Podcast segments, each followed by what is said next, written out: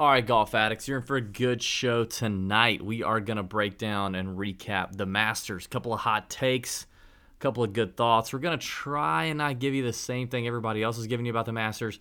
We're going to talk about it. We're going to break it down. It's going to be good. Then we're going to get into the RSM Classic, tell you who we like in DFS, who we don't like, our betting picks for the week. Pat is going to eat paper because he lo- he said Bryson DeChambeau wouldn't clear the trees on 13 at Augusta, which he did.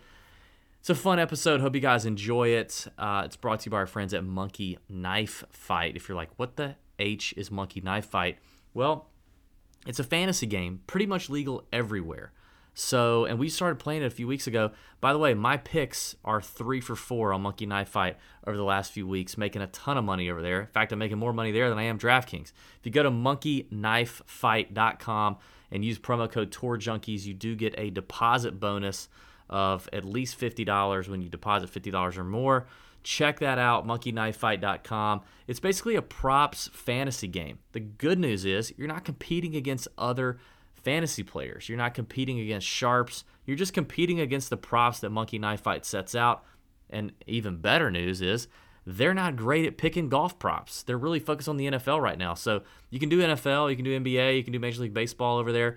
But right now, the golf stuff is where the money is at. So check it out. Sign up today, monkeyknifefight.com, promo code Tour Junkies to get that deposit bonus. And if you're not a member of the Nut Hut, we're in there every night, every week, talking about our favorite Monkey Knife Fight plays. And again, I'm three for four, making a bunch of money on that site. So check it out. Let's get into the podcast. Enjoy.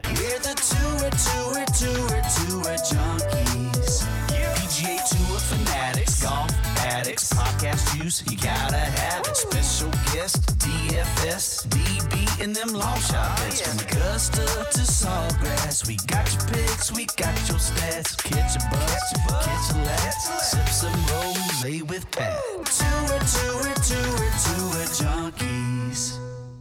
What's going on, golf addicts, the tour junkies coming at you. I'm DB. I got my boy Pat Perry with me.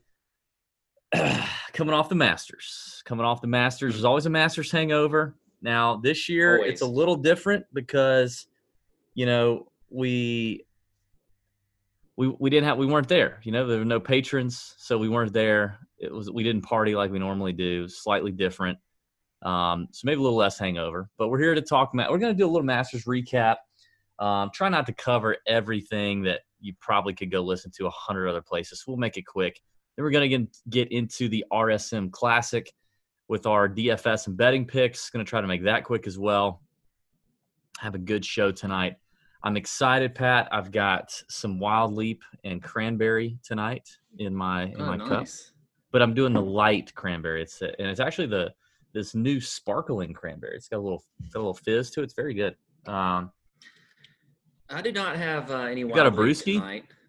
little beer tonight from a, uh, a Georgia brewing company uh, in Athens, Georgia. Creature Comforts. good. fantastic company Good there. beer here. So uh, yeah, I'm gonna take Mhm. a little easy. Just sip on a beer tonight. Yes, uh, we're gonna get into that because you're gonna be sipping on something else here in just a little bit. um, That's right. hmm you know what, man? It was a good week. DJ winning the Masters uh, for the first time, blowing away the field, setting the tournament record, grabbing Paulina's arse on the way Mm. off the 18th green. Um, it was it was a good it was a good tournament. DJ, love to see him win it. You know, eh, here's the thing. I was thinking about this, and I feel like I should say this. I actually like DJ you know, I I do I I have gone on record now. We've we've done close to 300 podcasts by now, maybe more. I don't know. I've never counted. And and I probably have a handful of those where I've made fun of Dustin Johnson for being kind of dumb. And but at the end of the day, I like him. I actually like him. And and I think he I do believe that he's smarter than he lets on. I think sometimes he likes to play it that way. Um I don't think he's smart, but I think he's smarter than maybe what I've what I've given him credit for through the years. But I like DJ, you know, and I and I like to see him win. I like to see him get the green jacket. I think he's a worthy champion. Um, I love to see the emotion that he showed at the end of it. It was good to see some of that. I love the way he. I, nobody really. I didn't see a lot of people talking about this, but I love that he just tapped in on 18. That he just he didn't mark his ball. You know, literally every other player in the field would have marked their ball, let Sung Jae, you know, and and answer finish up, so they could get their dramatic final shot. You know, but DJ's like, "F it, this is a six inch putt. Like I'm gonna go ahead and walk up there and knock it in," which I love that. I love the way he plays it. Um, it, it's somewhat contrarian. He's fast. He he he plays golf fast, which I love. So it was it was good to see. Um, now I do have a hot Paulina take, if I may. Pat. Oh wow. Okay. and I was and going you to talk know about our DJ some more, but you, you know, Paulina. well we can we can go back and forth. Me and Ben Little were talking about this a little bit last night. Hot, hot take, like from like Paulina's face, not that great. I, I think I think it's kind of I think it's a little overrated. I think her face is it's a little too much Wayne in there, a little too much Wayne Gretzky. Um, just that's just my opinion. I just you know I was obviously they had her all over the place. So you couldn't help but see her, and I'm just I'm just not. I don't know. I think she kind of I think she kind of looks like a fish. Um, I don't know. I'm just it, just in the face. I don't know if I would go that just far. a little fishish in the face. Yeah, I don't know if I'd go that far, but Okay, I mean, I said it was a hot What? take. It is very hot. I mean, it's scorching hot. I think if you take Wayne, if you've never seen Wayne, which most people have, I guess, you, you, you could kind of take that out of the picture. I don't know. I, I- think, yeah, I'm probably opposite your your take there. I, I'm I'm fine with her. Okay. Um, DJ, 34% owned in the Milly Maker. Huh, in terms of DFS, it was not a good week for me. I got to be honest. Um, and what's crazy is every single player that I had exposure to in DFS, betting, monkey knife fight, everything I every player that I had exposure to made the cut. Now, obviously, a lot of a high percentage of players made the cut uh, with a T50 and ties in a field of 93 or whatever it ended up being. You had 25% ish were six uh, had six of six in terms of DFS lineups on average. So there's a lot of lot of six of six lineups. But I, you know, I went with the contrarian, you know, playing the playing the numbers game, and I faded the most popular players, including DJ, Xander Schauffele, Jason Kokrak. Two of those three were good fades. Um, DJ, not a good fade because basically the way he scored, if you didn't have DJ in your DFS lineups, you likely did not cash, um, as he was so high owned. But Yeah. you know, he should have I been mean- high owned for a reason. He was chalk for a reason. Sometimes, sometimes eating the chalk pays off. Sometimes fading the chalk pays off. This is an example. I went back and looked at it, and I'm like, you know what? I had a good process. I had really good low owned uh, uh, pivots. I had my I was way overweight on Corey Conners in the 6K range. He was like my my low end guy that I, I paid up for. I had plenty of Rory and Justin Thomas. Um, you know, I, I just I just said, okay, I, I got to do something with DJ here. What am I doing? And I decided to just not eat the chalk and cross my fingers and hope.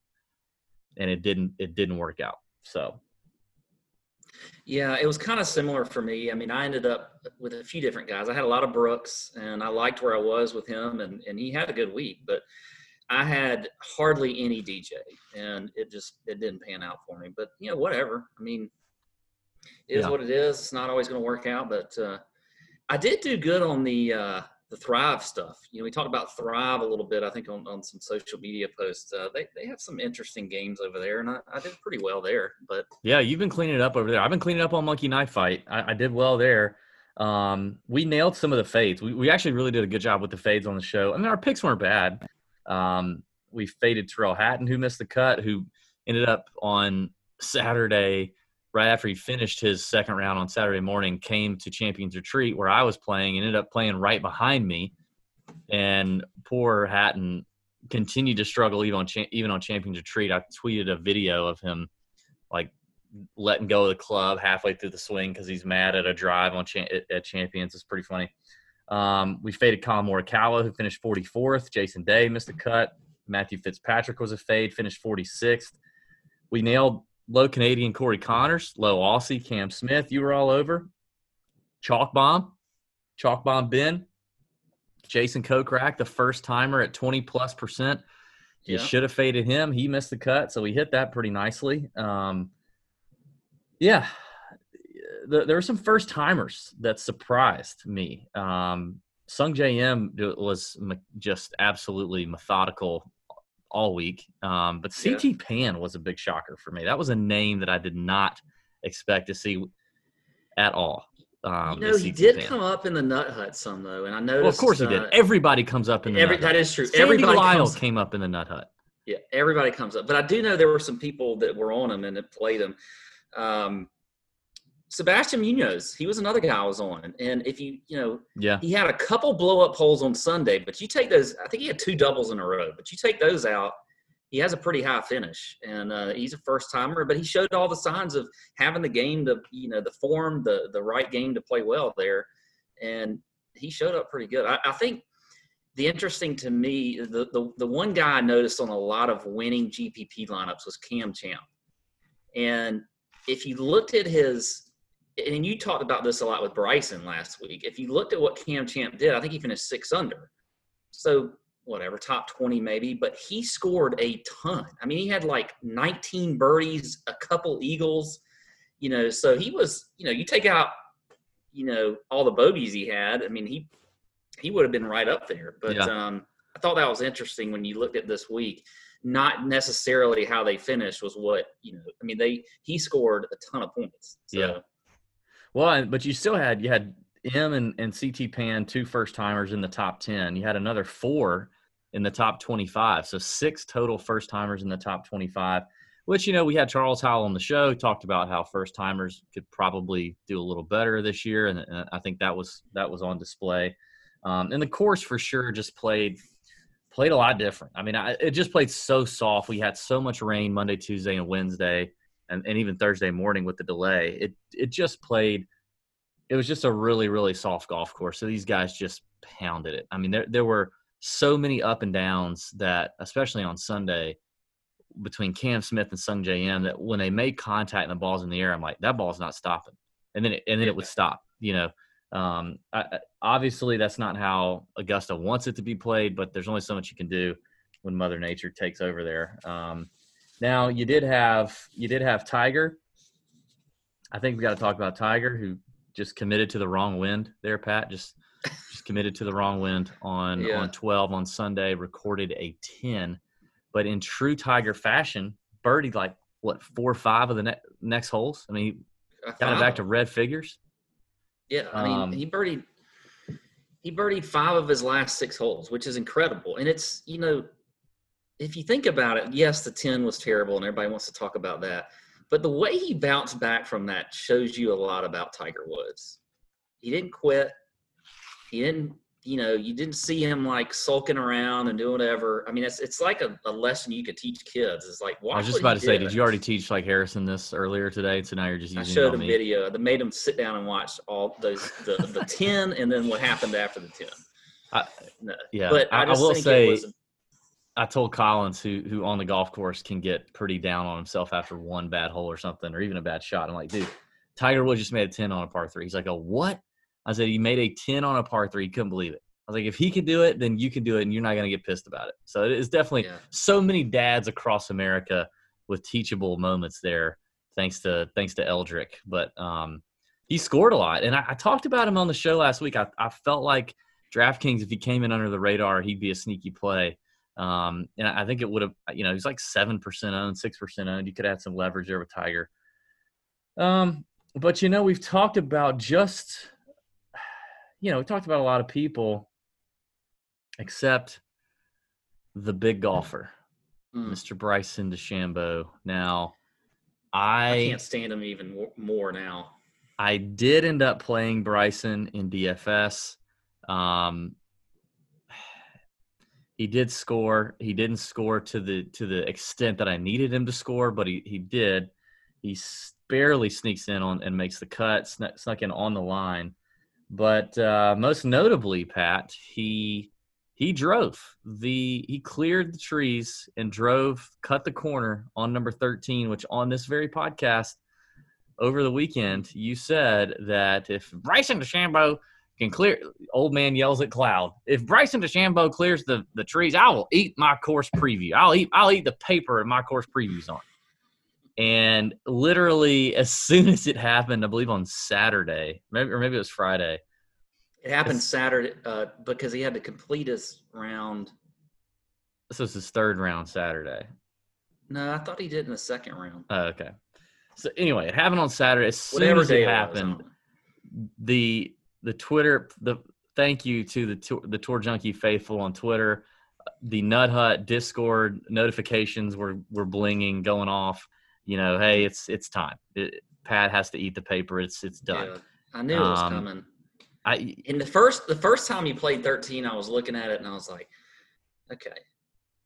I will say, I do think if those tees are back 10 yards further, there's an overhanging tree. If you watch the video, I watched three of his shots on, on 13. There's if you're back, which I think he was on the first day, you can't clear because there's a tree that overhangs. But the first day, he just tried to t- take it out and, and draw it, and he just blew it out way right.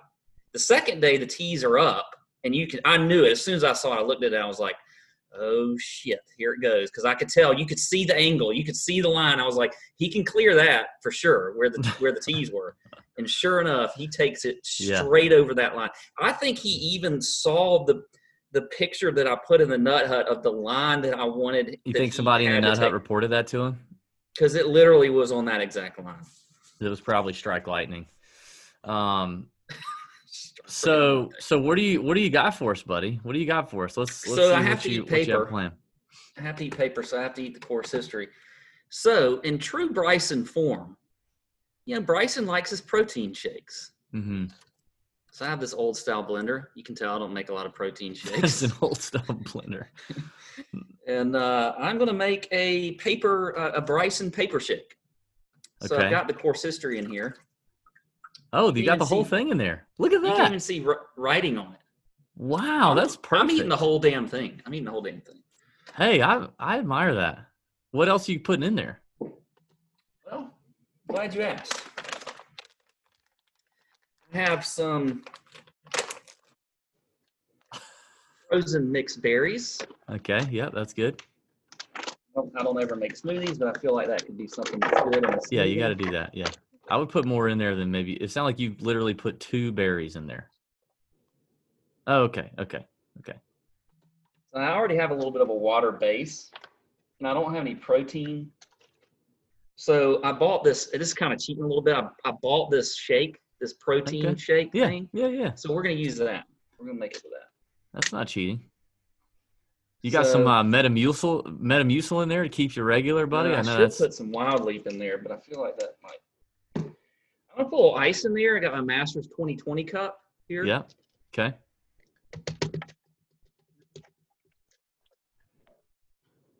I think that's all I got. Pour all that ice in there.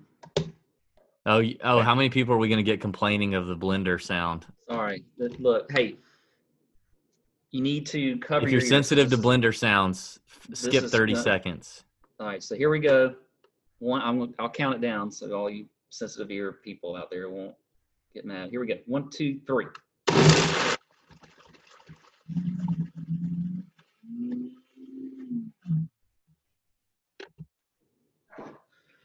Oh, Did you do it? Great for for podcast listening.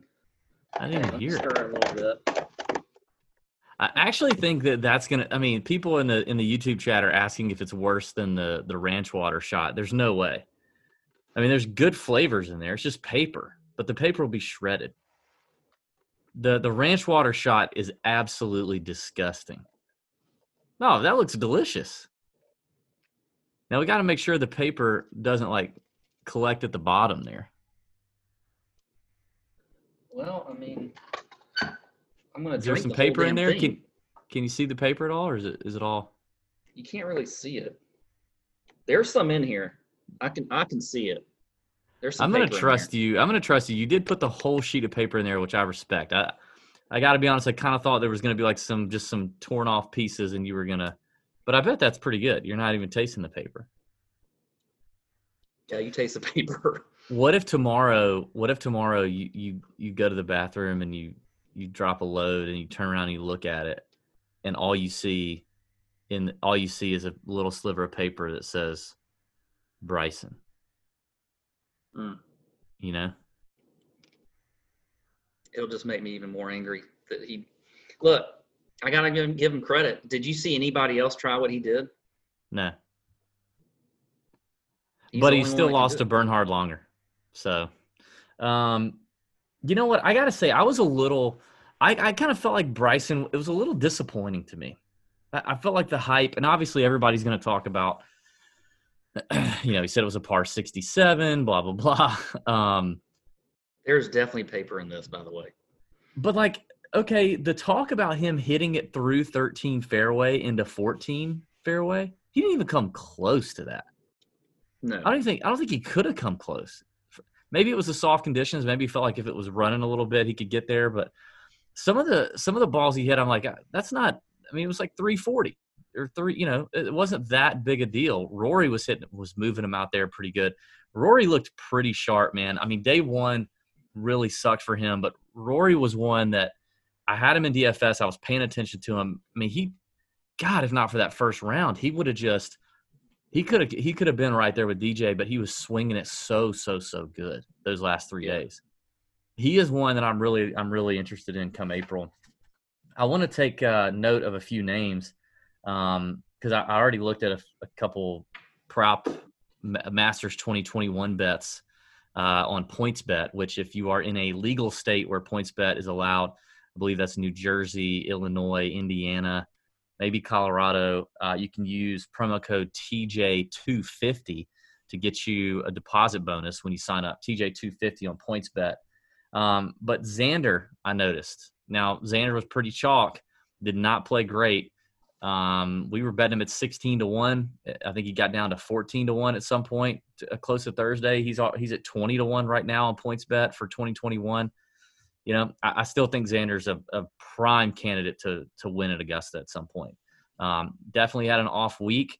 Not sure why. I haven't really dug into it, but you know, I, I think Xander can contend at Augusta as he already has outside of this this past week. But twenty to one, I don't see that number getting a whole lot shorter up until 2021. I think it's going to go right back to where it was. Uh, a name that we're going to see, a couple names we're going to see this week that weren't here in 2020, but Harris English is is out there at 90 to one. Georgia boy playing really well right now. Great iron player, great short game. Uh, 90 to one's an interesting number. Corey Conners, I mean, or, or actually, we I should Yeah. say uh, Rory Bonners is the name he's been given in the Nut Hut because you know our, our boy AC has been putting out rules, right? We got we got rules in the Nut Hut, and one of the rules is you don't start screenshotting and victory lapping before the tournament's over, and so you can't jinx a player, you know, by bringing them up too early. And that apparently that happened with Corey Connor, so he was quickly renamed Rory Bonners. So anyway, he's a hundred to one. You know, just finished top ten at Augusta. He's gotten increasingly better. Miscut first time, 45th, I think, his second time, and then a top 10 just now. I definitely think uh, he's got the ball striking ability to do it. Dylan Frittelli, who everybody saw a lot of, yeah, you know, had a chance. He's 100 to 1 2021. I, I got to say, I, did, I didn't know this. You know, we interviewed Frittelli this year. Nice guy, good guy, kind of odd, but um, had no idea the length that he had added. I mean, I didn't think he was a short player, but a, you know, 46 inch driver. You know, he's hitting the 46 inch driver, um, hitting it a long way, which is obviously good for Augusta. And South Africans, they just do well at Augusta. You know, he's 100 to 1 on points bet. And then finally, another name I'm sure we're going to talk about here shortly, another Georgia boy, Russell Henley at 150 to 1 right now. I mean, you talk about Augusta National being a second shot golf course. Right now, probably the hottest iron player on the planet you could make a case is Russell Henley. Just from from an iron play standpoint, since the restart, Russell Henley has been fantastic. You know, will that continue for another four months, five months? I guess I, I don't know. But 150 to one on points bet, It's not a bad number as you look ahead to Masters 2021. How's that? Uh, you got some paper stuck in your teeth? Man, there's a when I saw it shredded up, I thought I was like, okay, this might be a piece of cake. There's a lot of paper in here. I guess when you shred a whole course preview, though, that there's going to be a lot of paper in here. Have you, You googled what it. happens to paper in your like in your body, in your gut? Yeah, I actually googled it yesterday. Um, there is there's act there is a um, a condition. Um, Yeah, people eat paper.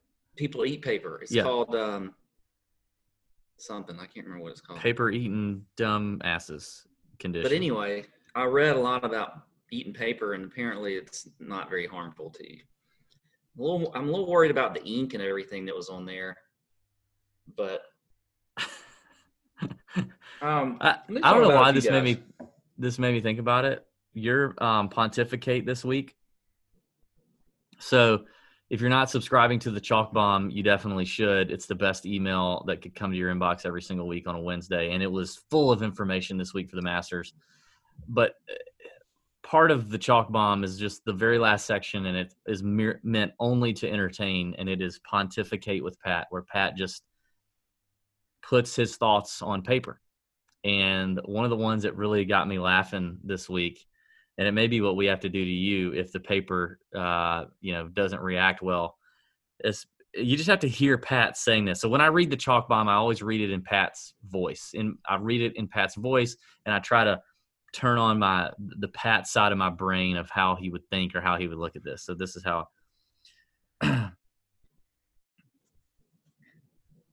You know, every year we, we always get to see several old past champs teed up at the Masters. And that got me thinking about the phrase, put him out to pasture. Has such a negative connotation to it. I mean, I wouldn't mind being put out to pasture. Then I could just wander around and eat stuff all day with no care in the world. That doesn't really seem all that bad. oh, that is such an old man thing it's to say. I mean, it's true. And then I and then I um, laughed at. Can anyone tell me what the hell the escape button actually does on a keyboard? I still don't know. I still, I even, I wrote that because it popped in my head, and I started doing things trying to figure out what the escape button does. And it, like, I was like, all right, I'm on this internet page, or I, I was in, I was writing an article. I was like, I'm gonna hit escape. Is it gonna take me out of here? Is it gonna make me? A, is it gonna escape back to the home page? It, it doesn't do anything. I, I have I have one time that I use the escape button, and it is when I go to screenshot something on a Mac and I do it wrong or I decide I don't want to screenshot it, and then you can hit escape to get out of it. That is literally the only time I use it. Yeah, I feel like it's just it's like traditionally been on a keyboard, and so they still keep it there. But Yeah. because the people that the escape button fans would freak out if their keyboard did not have an escape button on there, even though it may not have any use whatsoever. Hmm. Um, I'll give you a few takes here before Yeah. before Please do. Rory to me was was interesting because it's like he just flipped a switch all of a sudden on day two because he finished in the morning on Friday, um, or well, he, he played Thursday afternoon, Friday morning with the. With Damn, Randall. it's like, geez, Roy, like flip the switch I mean- Wednesday night, Monday Yeah. night. It's and he even said it. They interviewed him twice, and he both times he really alluded to the point that, that he just Mm. he comes into that tournament, and he admitted that he comes into the Masters feeling that pressure, which worries you a little bit. But then he takes it off of him after he shoots a damn seventy-five or whatever he shot, and then he's just lights out the rest of the way. That bothers me. Like, and I love Rory. I want him to win this tournament so bad, but you got to play well on Thursday. He's got to, and he does this in more major, you know, not just in the Masters. He does it a lot of times. Um, so that's frustrating with me. And so hopefully he learned a little bit here with this one, and maybe we'll see what happens. Um, Bryson, I agree, was disappointing. I, I can't say I didn't expect it though. I mean, I kind of alluded to it on the podcast as well, but there's a chance that he comes into this tournament with all this hype and all this talk, and he's going to bomb it all over the place. That he's going to get himself in trouble off the tee and shoot some higher scores, and that's what he did. I mean, he now I'll say this: I think his ownership was less than I thought it was going to be, and Yeah. I may be more willing now. Yeah. I may be more willing now to play him in 2021 than I was this year because I'm wondering what people will think. Well, they will, will the hype will go away a little bit depending on what he does between now and then. And, and, if he dominates between now and then, then it'll be right back where it was. But it'll be interesting to see what people's takes are on Bryson going into next year's Masters. But um, and going back to DJ, you know, we talk about his his personal mentality that he kind of comes across as sort of dumb and whatever else. By the way, he talks, some of the things he says, but he's very smart on the golf course. I mean, yeah, he hit his driver when he needed to and hit it well. He dialed it back when he needed to. Um, yeah, he, you know, he some, did all he the things that you need golf. to do that is smart golf. And Yeah. so I think that should be, you know, he he needs to get credit for that for sure.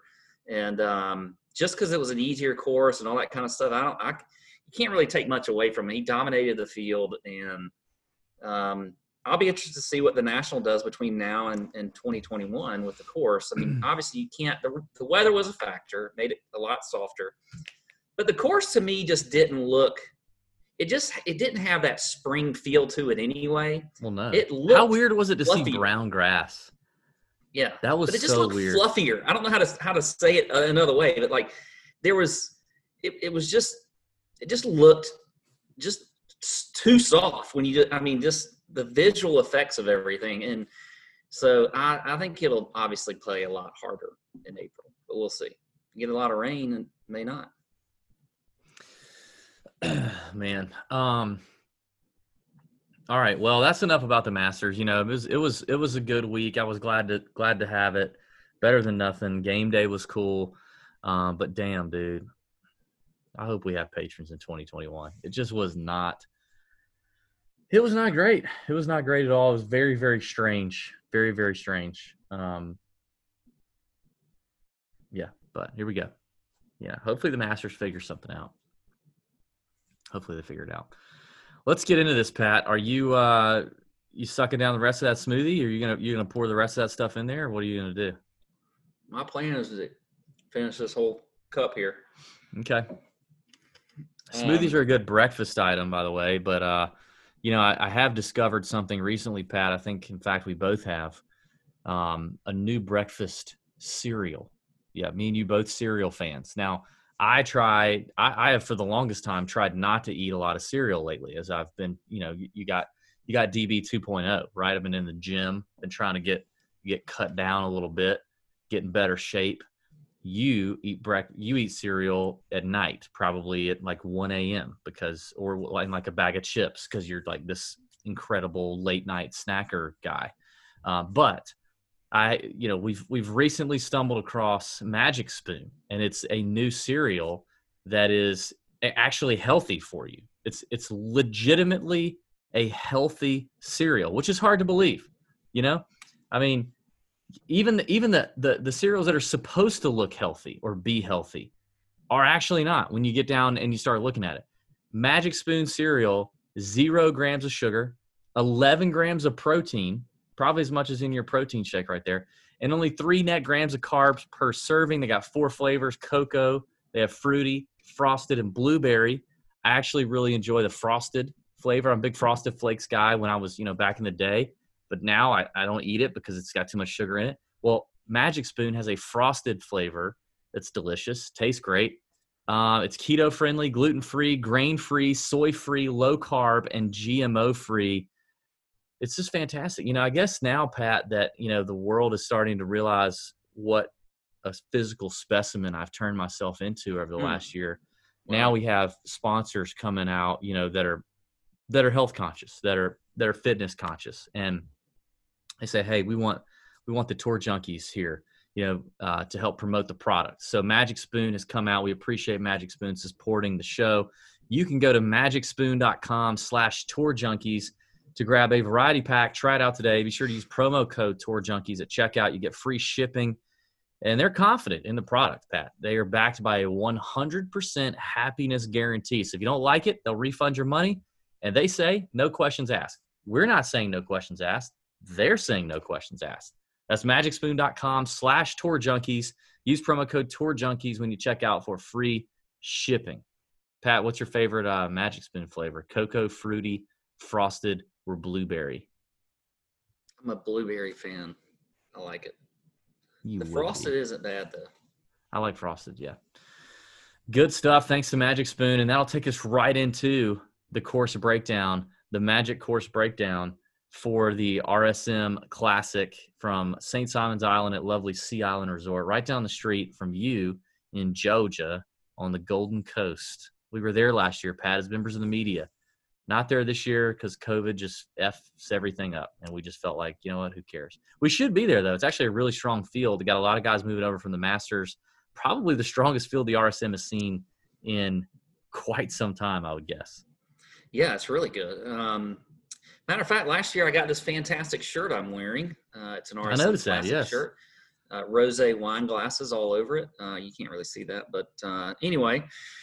So yeah, we are at Sea Island Golf Club this week, and you know, like we talked about, I don't know if we had any of these these type formats um, after the restart. Uh, most of them we see in the in the Yeah, we did not. the winner. But um, we got two golf courses this week. So they will play the Seaside course for three days if they make the cut, and uh, they'll at least play one day on the Plantation course.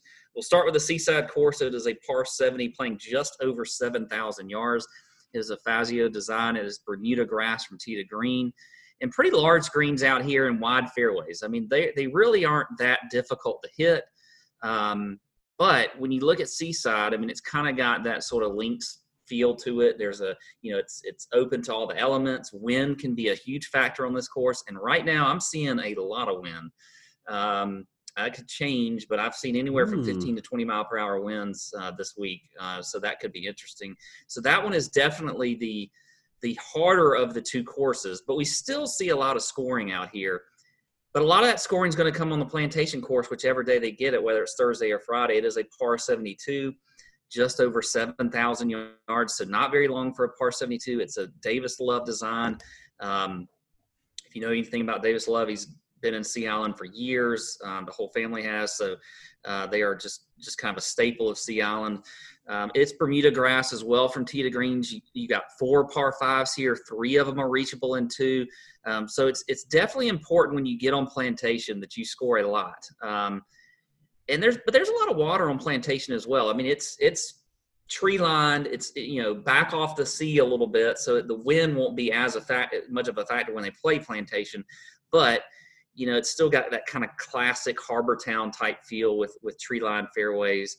Uh, it still should play play pretty easy though, and so I think that when you're looking at the just both courses this week, you look at the scores out here. I mean, we've had 19 under last year with Tyler Duncan, 19 under with Charles Howell, Austin Cook 21, Mackenzie Hughes 17, Kiz in 2015 was 22 under. So you got to score out here.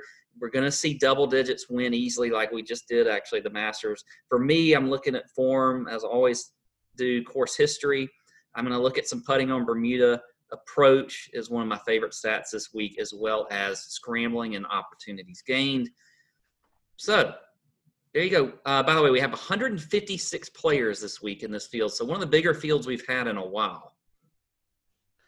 Yeah, I, I think the wind is definitely look. You mentioned it. I mean, you're looking at it right now as of Monday night we're recording. It it looks rather breezy out there for the boys on Sea Island, which I think definitely is going to make it play more difficult than average. Because you're right. Normally it is a like middle of the road to on the easier side of the 40 something, 50 something courses they play on the PGA Tour every year.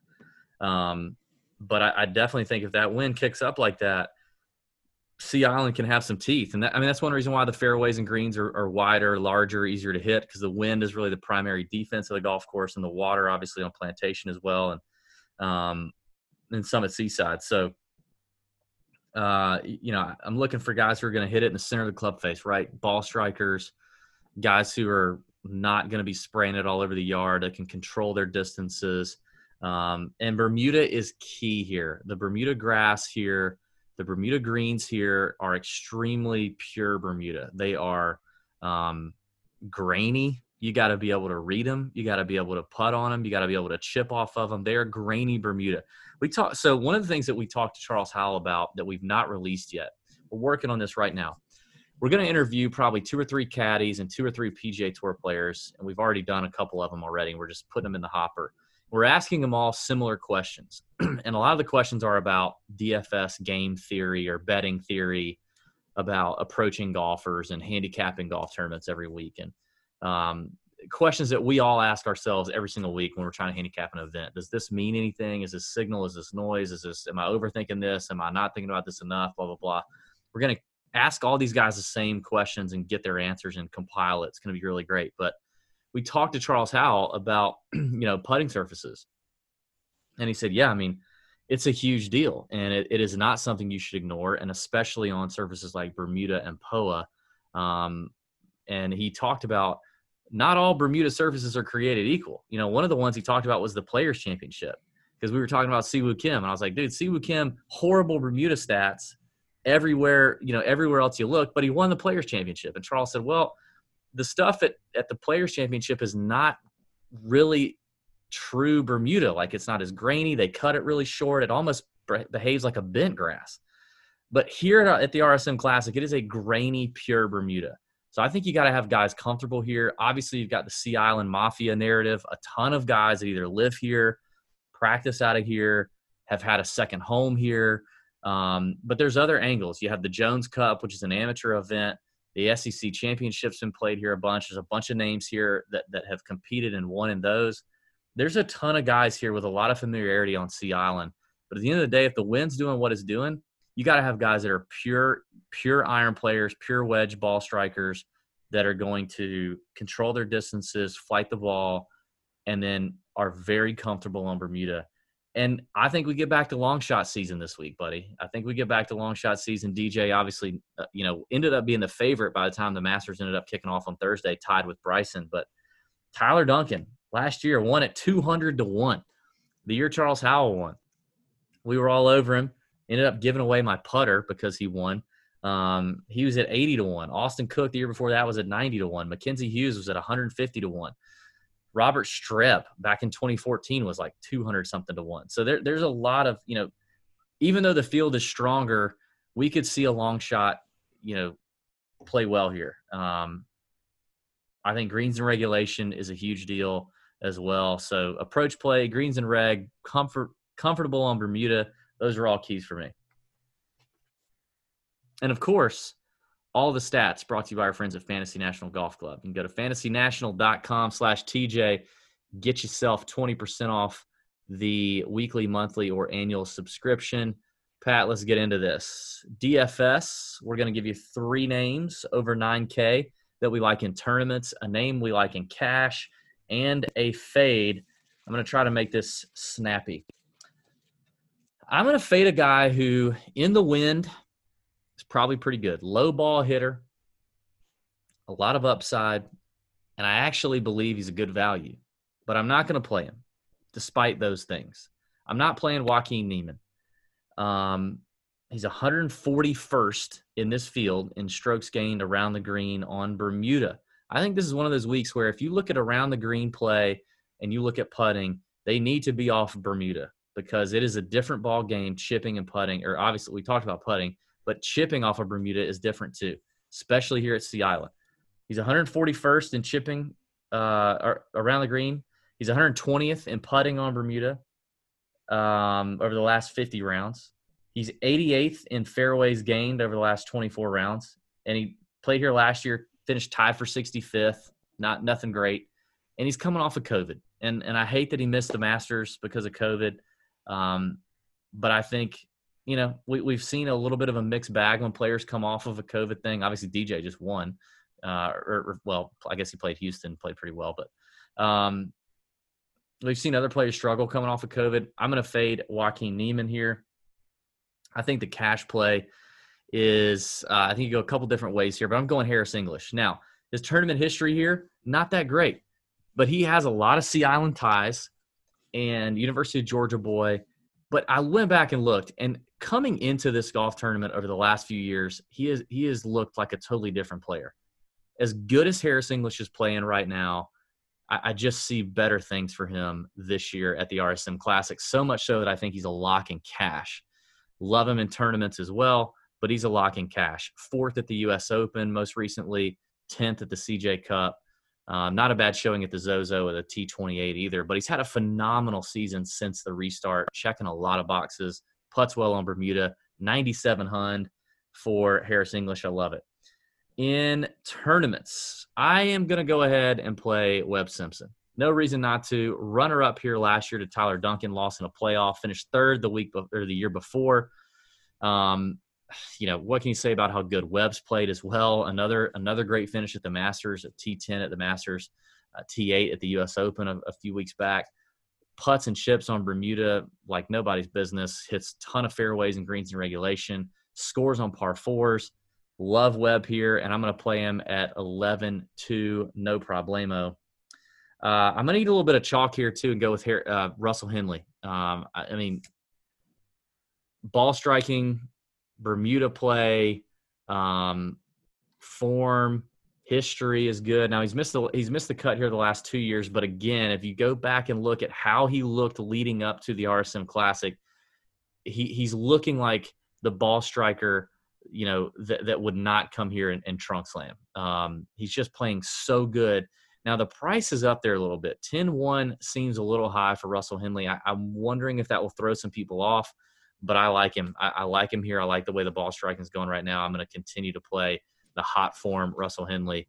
And then I'm going to drop down. My last tournament play is going to be Sebastian Munoz, who you, you talked about last week, um, finished 19th at the Masters.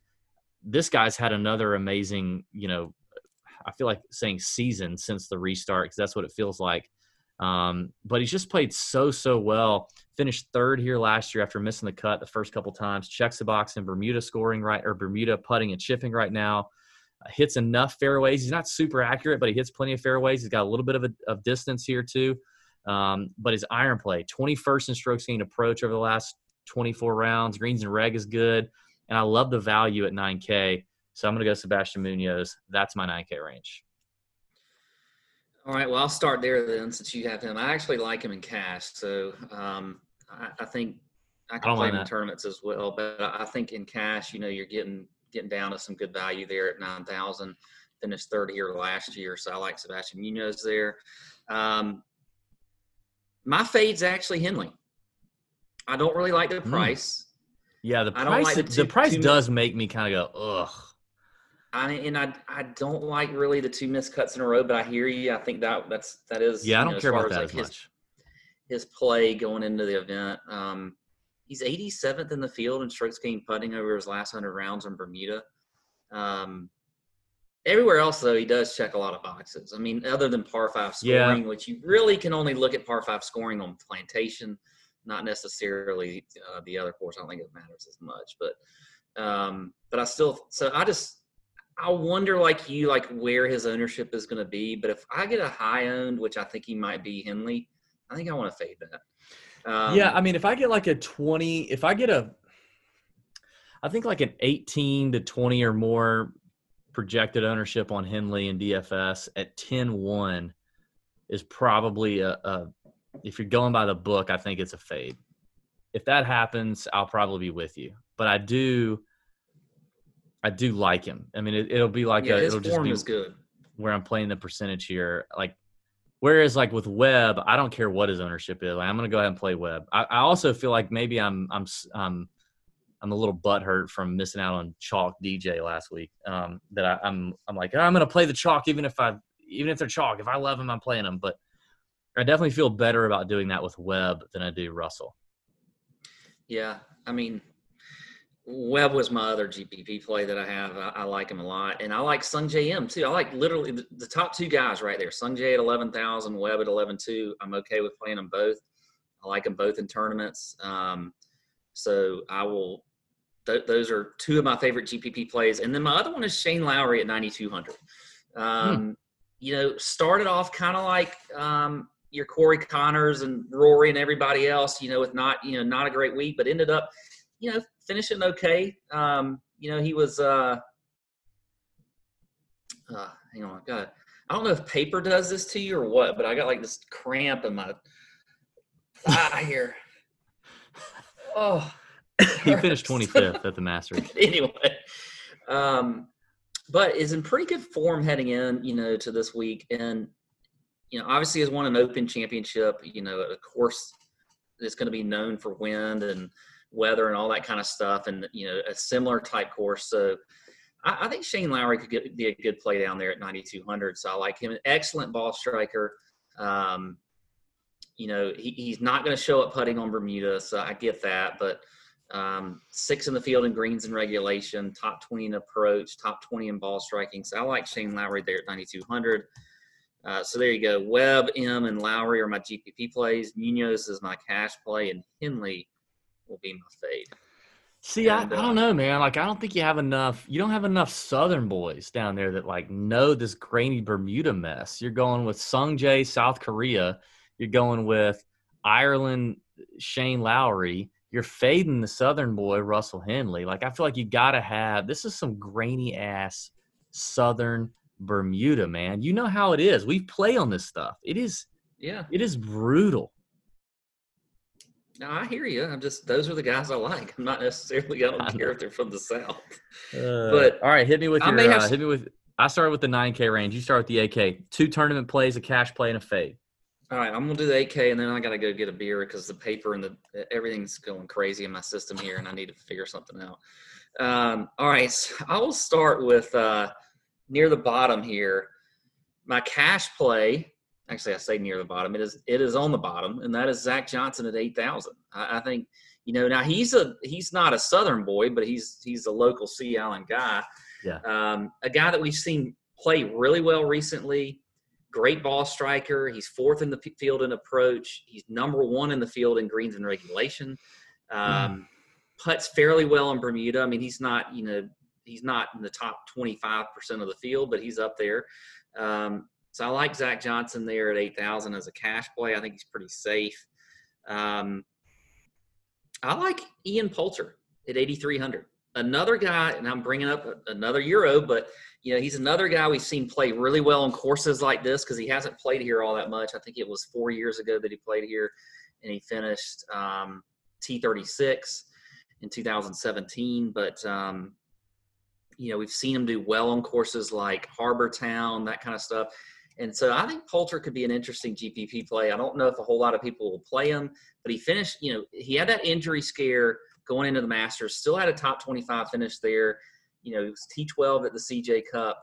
Um, so I think Ian Poulter's interesting to me. I mean, he's not going to jump off the page for, at, at you stats wise, uh, but I don't care. I'll play him. And then my other GPP play. So you'll notice a lot of these guys are in the low 8,000 range, which I think you're going to have to go to, especially if you're going to play guys like Webb and Sungjae that I like them both.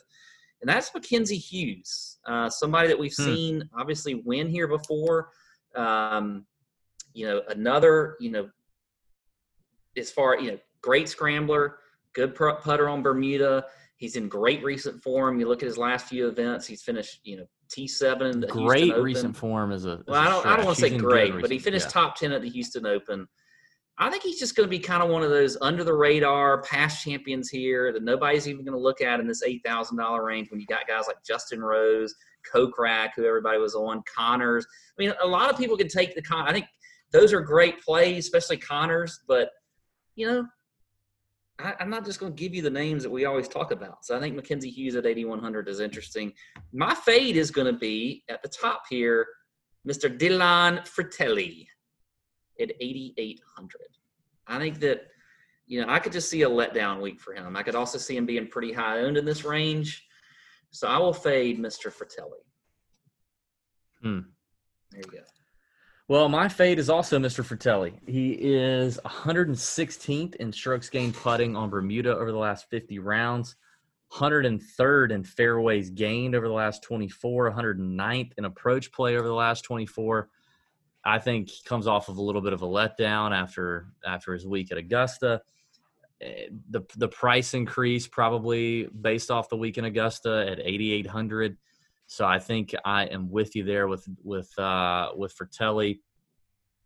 Um, now, I guess in in in these top two tiers, I, I'm I am going to eat some chalk. Maybe again, this is because I'm scared after what happened to me last week when I missed out on the chalk with DJ. So maybe this is just pure recency bias and fear from me. But um, in the top two tiers, I there's so many good names. I think there's a lot of good names in the 7K and 6K that I really, really like this week. And I can easily pivot if a couple of them are a little higher owned than others in DFS. So I can like play my play who I want to play in the 9K and 8K range, regardless of ownership. And then there's enough guys I like in the 7K and 6K that I can pivot. So I mean, my my cash play and one of my tournament plays is our boy Kiz, who I just don't pick all that often. So despite him being, you know, a friend of ours and a friend of the podcast, a multi guest, multi time guest of the podcast, like I don't play him a lot. I, I try to actually find reasons not to play Kiz, but I'm gonna play Kiz here. Obviously, I love the history at uh, uh, at the RSM Classic, former winner um, back in 2016 he, he's he's been a little boomer bust here, but I do love where the you know where the ball striking is right now. He's in the last 24 rounds, he's eighth in this field in strokes gained approach. He's scoring on par fours. Obviously, he's very familiar with this Bermuda, and I think he comes in. I think he comes in good form. The Masters is not a spot for Kiz. I wish it was. It'd be great him being a local guy, but the Masters is never a spot for Kiz. Kiz has told us that he thinks he's basically said like I can't. Uh, you, it would be damn near impossible for me to win the Masters. It's, it's, such a long golf course for him. So I don't put too much stock into his Masters finish right now, but he's had a decent restart, and I love the upside and the price for Kisner at 8600. I mean, I, I would honestly rather have Kiz than a lot of people priced higher than him. Um, I mean, you know, here at Sea Island, like I would rather have him definitely above anybody in the 8K range. I'd rather have him over Niemann. I'd rather have him over Lowry. I'd rather have him over Day. I'd probably rather have him over a Fitzpatrick. Um, maybe, uh, yeah. So I, I just, I, I, think it's, I think he's a good play here, safe play here. And then I'm going to go with the other, what I think is going to be a chalky play in this range as well, and Brian Harman, little cock bite. I'm going to go with Brian Harman. Love the, you know, love the form. He's played great since the restart He's been making cuts. He's been, you know, making top 25s, top 30s, uh, a few top 10 or, you know, top 15s, if you will. Um, Bermuda guy hit checks a lot of boxes in terms of accuracy there, fairways, stuff like that. Um, 14th year last year, 32nd the year before that, fourth in 2018. He's confident, he's playing good. This is a good spot for Brian Harman. I like him at 8,500. So those are my two tournament plays. I'm on. You good? You, you got your paper situation worked out? Mm. Things are, are not happening well in the uh, internal system, but uh, mm. we're getting through it. Nice. Sweet. Um, all right. Let's move here. Let's move quickly. 7K range, a fade, a cash play, three tournament plays.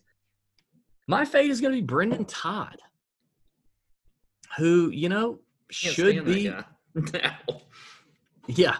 I'm just uh, kidding. I like Brendon Todd. But. Yeah, love Brendon Todd as a guy. Good, good guy. Uh, should be should be a good fit here. He is a good fit here. I don't love a lot of things. I don't love the price in the top part of the 7K range. I don't love the recent form. He's not checking a lot of boxes. Even the boxes that Brendon Todd is supposed to check, he's not really checking them at the moment. A spotty course history here and the approach play really over the last 24 rounds not great. So I think I'm going to avoid Brendon Todd. A cash play for me, and and I think also a safe tournament play if you want to pull the trigger on Denny McCarthy at 7,700. I think is for sure something to look at. He's gotten he's gotten increasingly better here at Sea Island in his three attempts. Started with a missed cut his first time out, finished eighth last year. He's coming off a fourth place finish at the Bermuda, a sixth place finish at the Sanderson Farms, a bunch of made cuts since the restart checks the box in Bermuda, checks the box in fairways, makes a lot of you know a lot of greens in regulation for Denny. Um, he is the second best putter in this field in strokes gained putting on Bermuda over the last 50 rounds. That means a lot to me this week. So I think Denny is your safest play um, in terms of cash. I'm going to go with Denny. I will. Uh, you know what? I, I'm gonna I'm gonna jump down unofficially, I like Sam Burns as well. I think I think Sam Burns could be a chalky play, so I'm going to avoid him officially, but unofficially, I need to let people know I like him. Uh, I like Austin Cook, winner here just a couple years ago.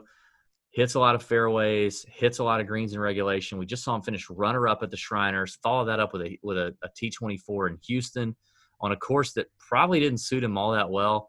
Um, uh, you know, his Bermuda stats not great, but he's familiar enough. He pulled it off here in uh, you know in 2018, I guess it was, and then he had a T11 in 2019. It was no fluke.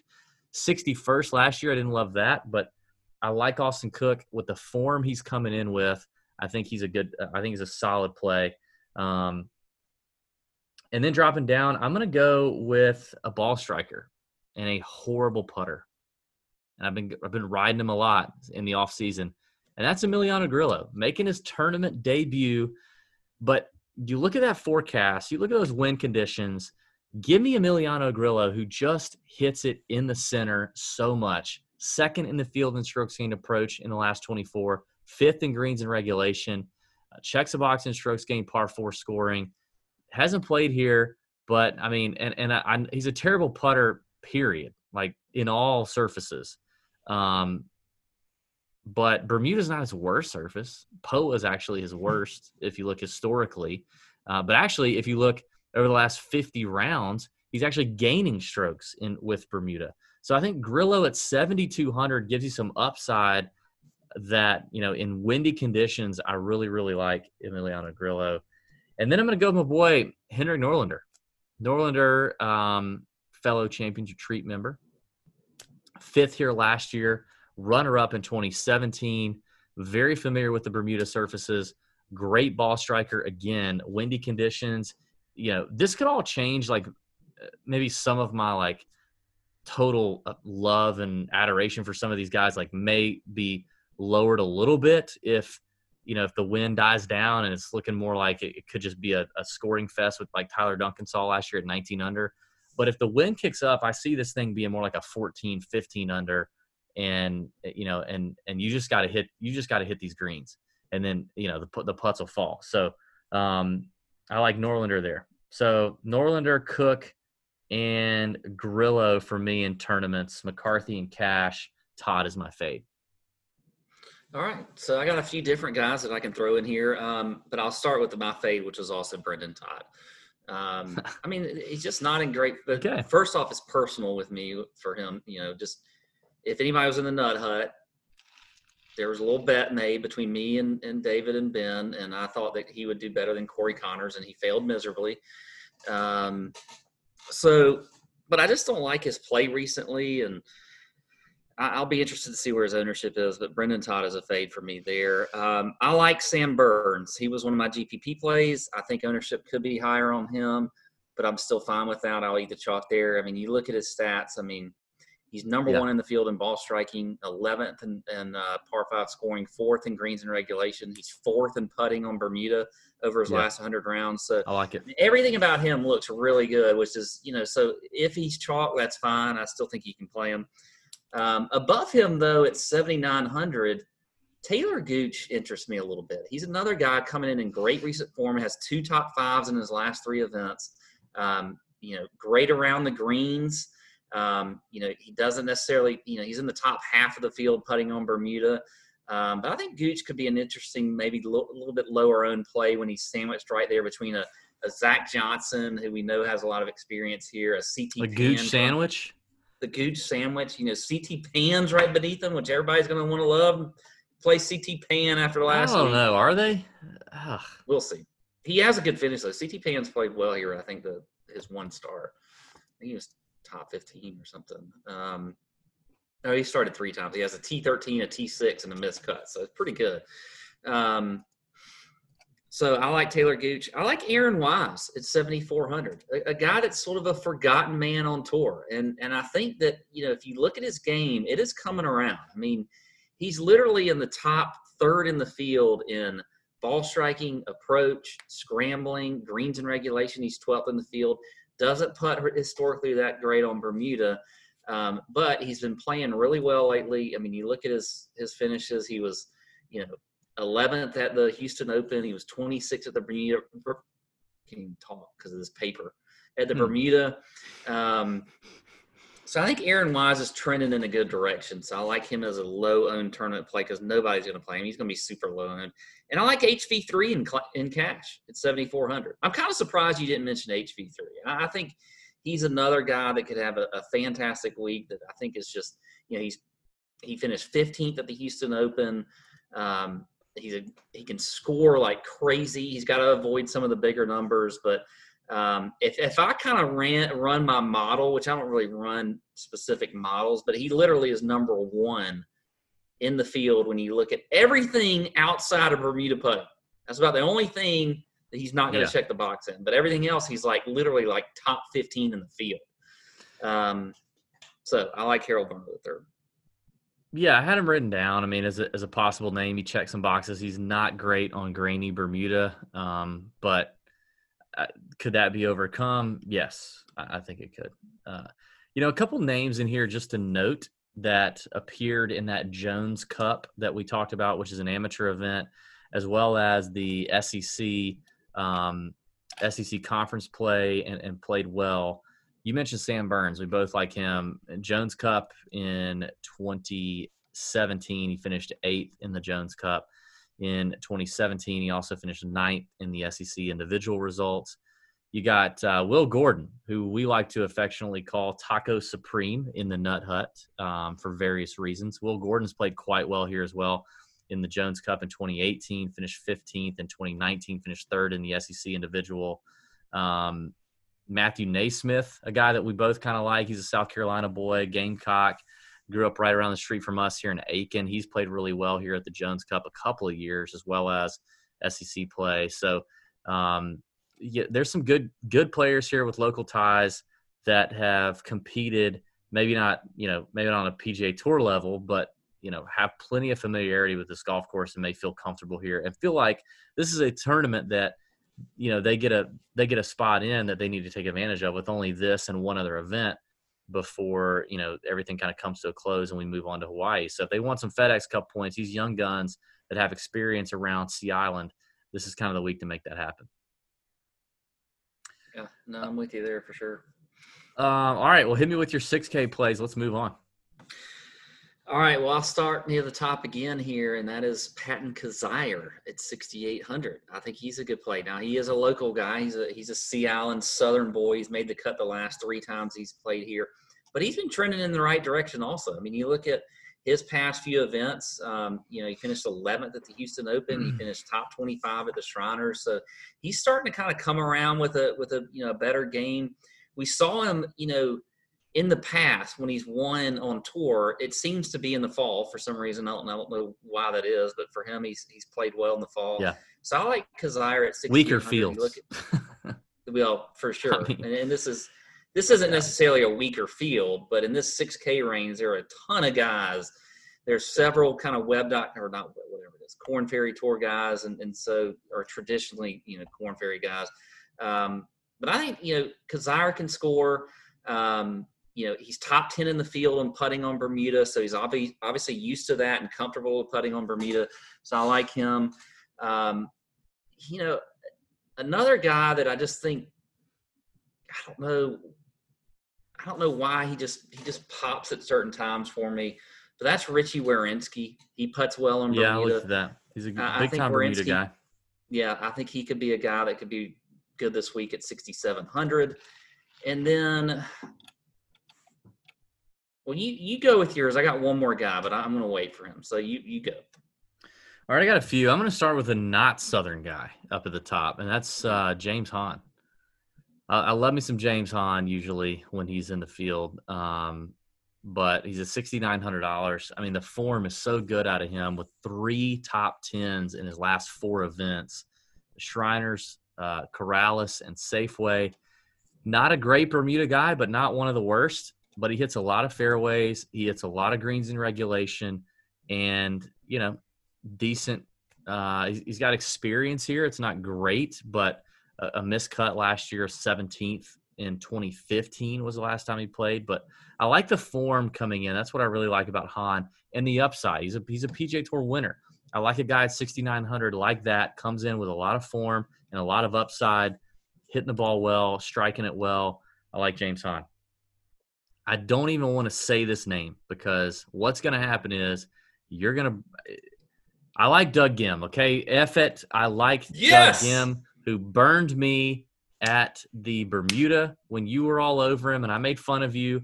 And he finished 14th, and I, I, I had egg on my face. But give me some Doug Ghim this week. I he just- will probably trunk slam like a, like a punk. Can I just say this while I'm eating my paper smoothie here? Sure. The only reason I only mentioned two and went to, to let you go was hoping that you were going to say Doug Ghim. well, here you go. So- but he is definitely checking some boxes from the ball striking standpoint. Not as good on Bermuda, but ball striking is good. And I and you know, I mean, two 14th place finishes and a 23rd in his last five events shows me that Doug has Doug. God, I just hate his name. Maybe it's his name. Who names a guy born like? I mean, what is Doug Ghim? Probably like 24, 25? yeah, he's not very old. Who names a guy in the last 25 years Doug? You know, or Douglas? I don't even. I maybe that's. I think that's my hang up with him. Actually, is I hate his name. Well, He he looks like an he looks like a, a like an Aaron. He just needs to be like an Aaron. Aaron Ghim. You know what I mean? Like he if he were Aaron Ghim, I'd probably play him a lot more. I can't take Doug. It's just very weird. you're offending then- the- all the Dougs out there right now. No offense if you're well, but no, no, I'm I'm I'm offending Dougs under the age of 25. Like if you're Oh, okay. if you're a 35 year old Doug, I get it. A 25 year old Doug, I don't understand that whatsoever. Um, now I'm going to drop down to the low 6K. Michael Gligic, my boy, Gligic, Gligic. I've been on him a lot. He's played well in these weak field events. His recent form is solid. Checks the box in Bermuda. That's his best surface. Um, he's you know he's a longer, a little bit longer, but checks a lot of boxes. Greens and regulation. Iron plays good. 6,400. I think he's a good value. Your doppelganger, Hank Lebioda, has a great record here 32nd and a 30th place finish in the last two years. He likes this place. He's also got a, uh, I believe, a, um, where is it? Yeah, he's got a Jones Cup and a S. Nope, he's got a Jones Cup record here. Third place in 2015 at the Amateur Jones Cup event, 19th in 2016. So he's familiar with this golf course. Uh, I like Hank Lebioda here, and he comes in, you know, haven't had a decent finish. 16th at Bermuda, 21st at Corales. Don't mind that whatsoever. Davis Thompson, Mm, Georgia boy. the number one amateur in the world, Georgia boy, coming in with his, I believe, uh, second start at the RSM Classic, where he, fin- he finished 23rd last year at this event. Very He's a stud. familiar with Sea Island. He is a total stud. Won first place this year in the Jones Cup at Sea Island. Um, won 15th in 2018 as a freaking really young kid. Um, I like Davis Thompson. He's got some familiarity. Twenty sixty three hundred dollars, and I think he honestly gives you top twenty upside, um, which that's that's tough to beat. One other name that I think you need to pay attention to is a guy who's been on the podcast before, and a buddy of a buddy of uh, of ours texted about him tonight, not to you but to me. Joey Garber shot a seven under today, I believe 63 in the Monday qualifier for this event. He lives here on Sea Island, practices here, plays here. Joey Garber, very familiar with Sea Island. He's not in the DraftKings field as of Monday night, but I think he will be added. So depending on his price, you know, he had his PGA Tour card for a minute, lost it. He's been struggling here lately, but fires a 63 in the Monday queue comes to a course he's familiar with. If he's like 64, 6,300 or below, I think he is an interesting play as well that offers a little bit of upside. Georgia boy, long hair. Well, went to University of Georgia from Michigan. Um, an incredible head of hair on him, Mr. Joey Garber. Okay. Yeah, I don't mind that. Um, another guy I'll throw out there too. We've seen play, you know, have some some decent starts lately is David Hearn at 6600. He was T8 just a couple weeks ago at Bermuda. He did miss the cut at the Houston Open, but he's another guy that has great course history here. I mean, you look at it, he hasn't finished outside the top 30 in the last uh, five years playing here, with three of those being in the top 20.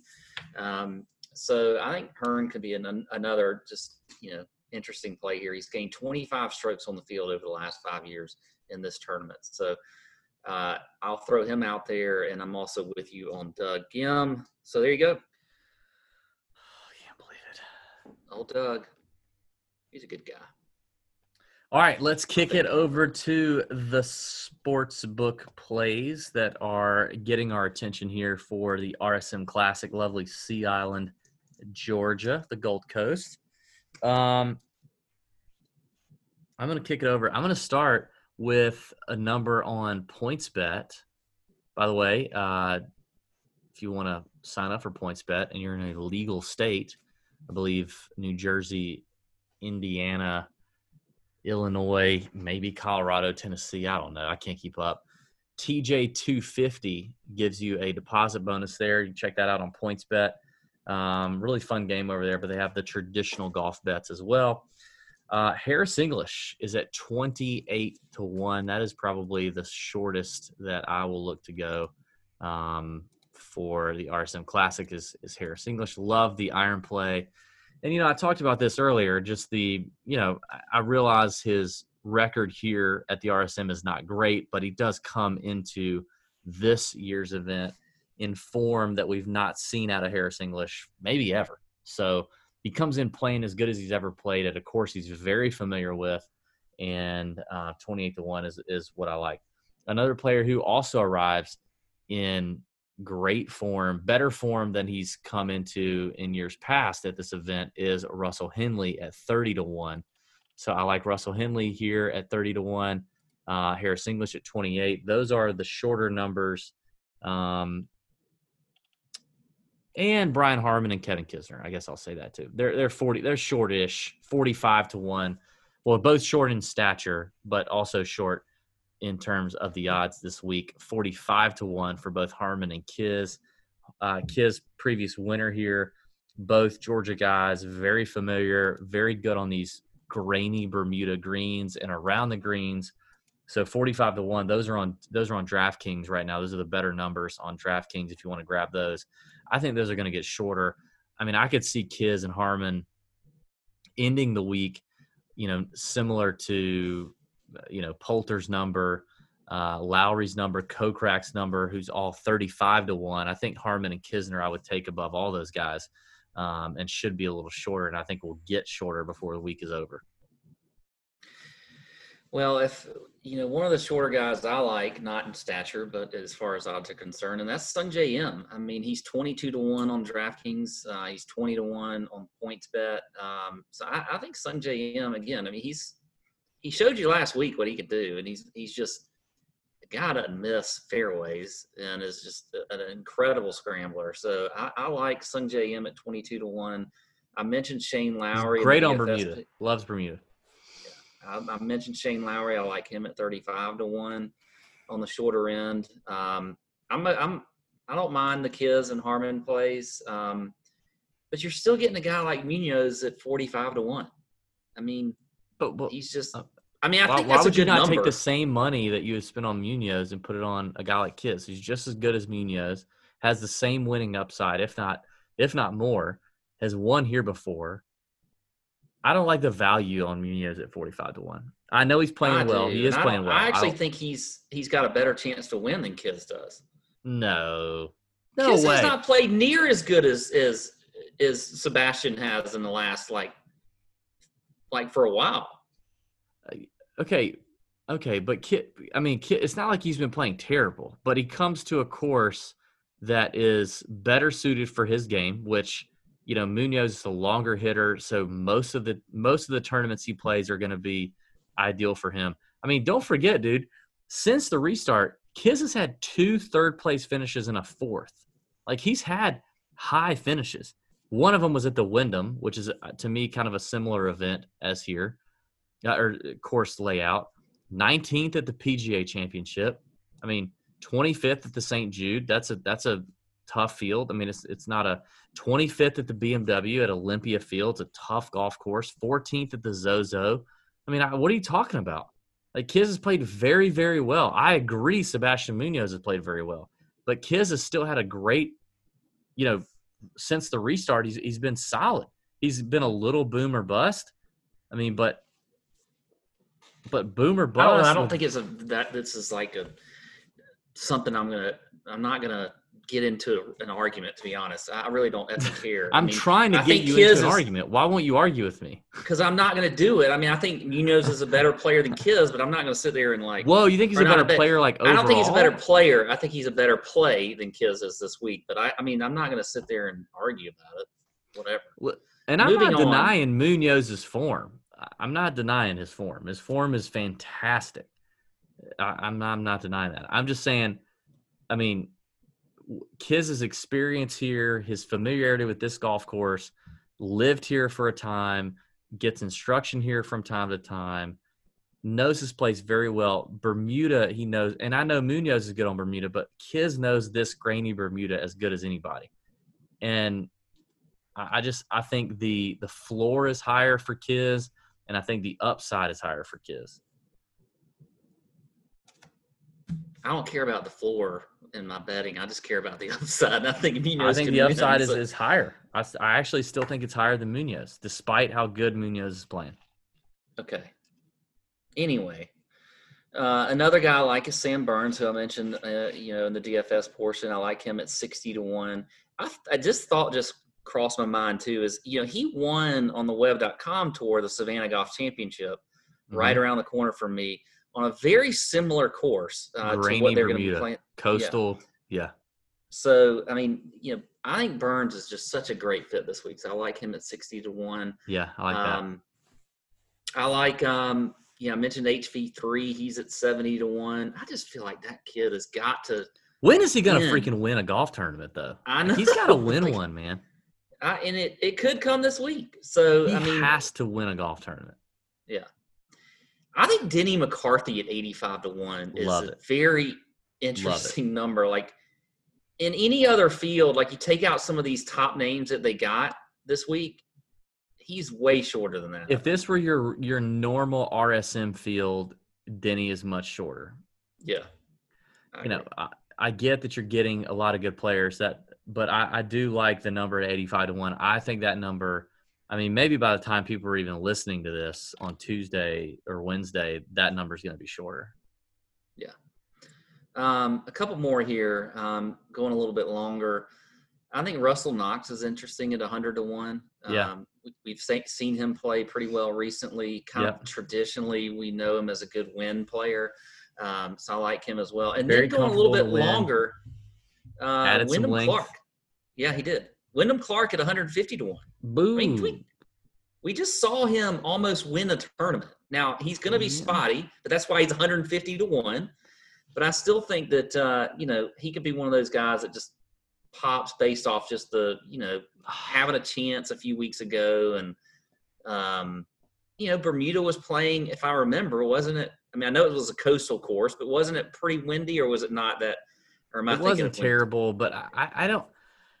I just don't like it when a guy like that, like they're the thing that they do best, or at least one of the things that they do best, is kind of neutralized. And for him, that's distance. Now, Yeah, Wyndham Clark is a great putter. He's actually an. A lot of people don't understand how good of a putter Wyndham Clark is. He puts well. He hits it a long way. That's what he does. And I just don't love that. That's a little bit neutralized here. Um, but yeah, I mean, he he should have won honestly at Bermuda, not Brian Gay and his self. He should not have won, but he didn't. Um, okay.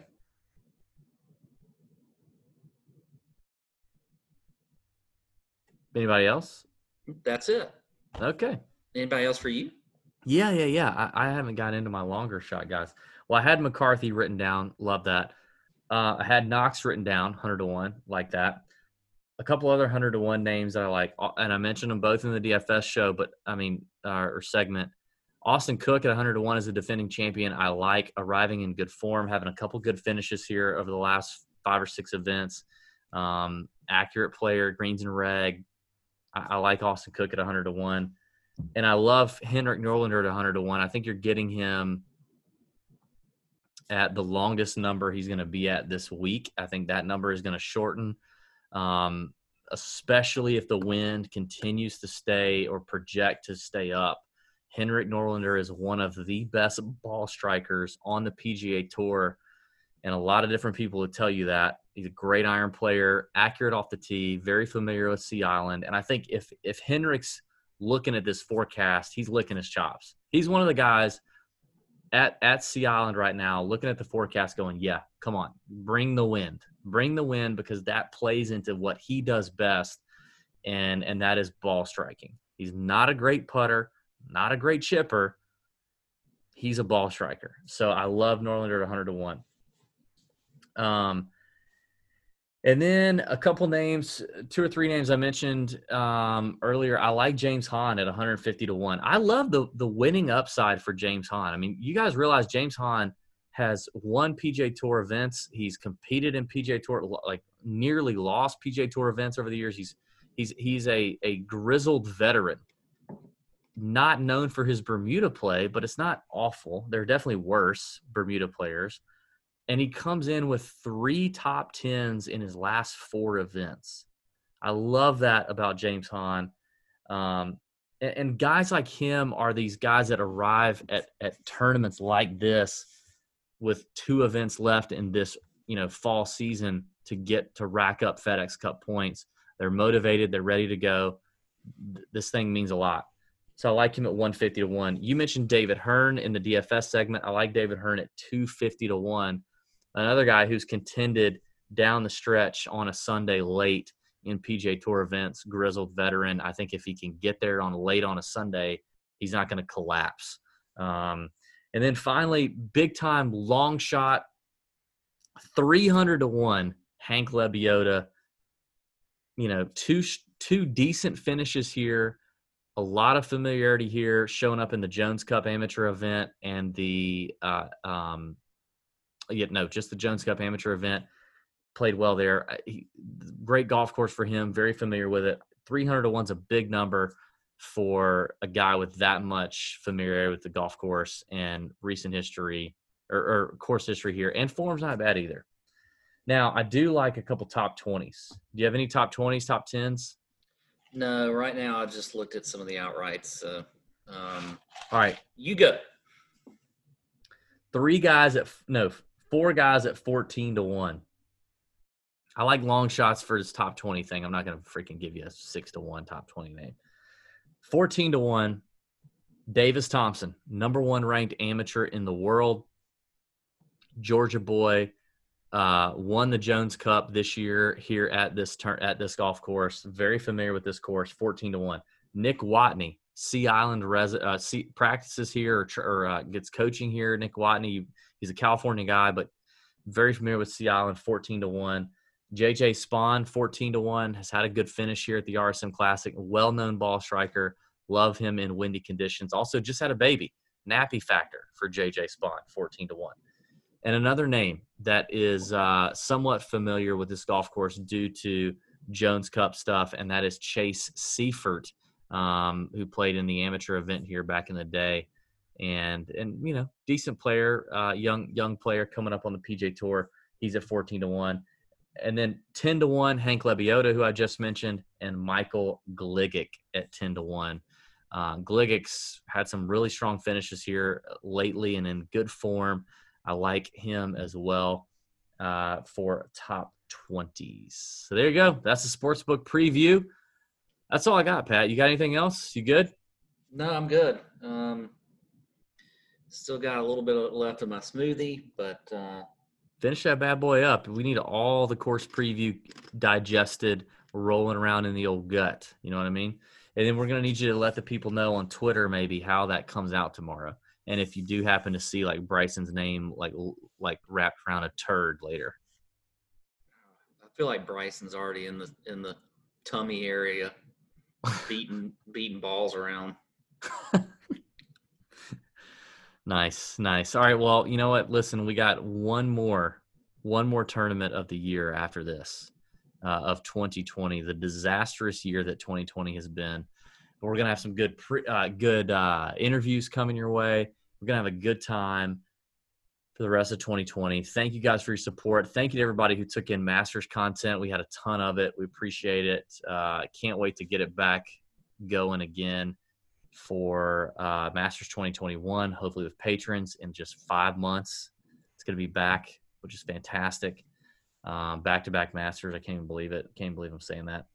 Um, but thanks for listening, everybody. We appreciate it. Have a great week. Give the video a thumbs up if you're listening on YouTube. Leave us an iTunes review if you don't mind. If you're listening to podcasts on Apple, yeah, may your screens be green. Tour Junkies, RSM Classic. See ya. Out.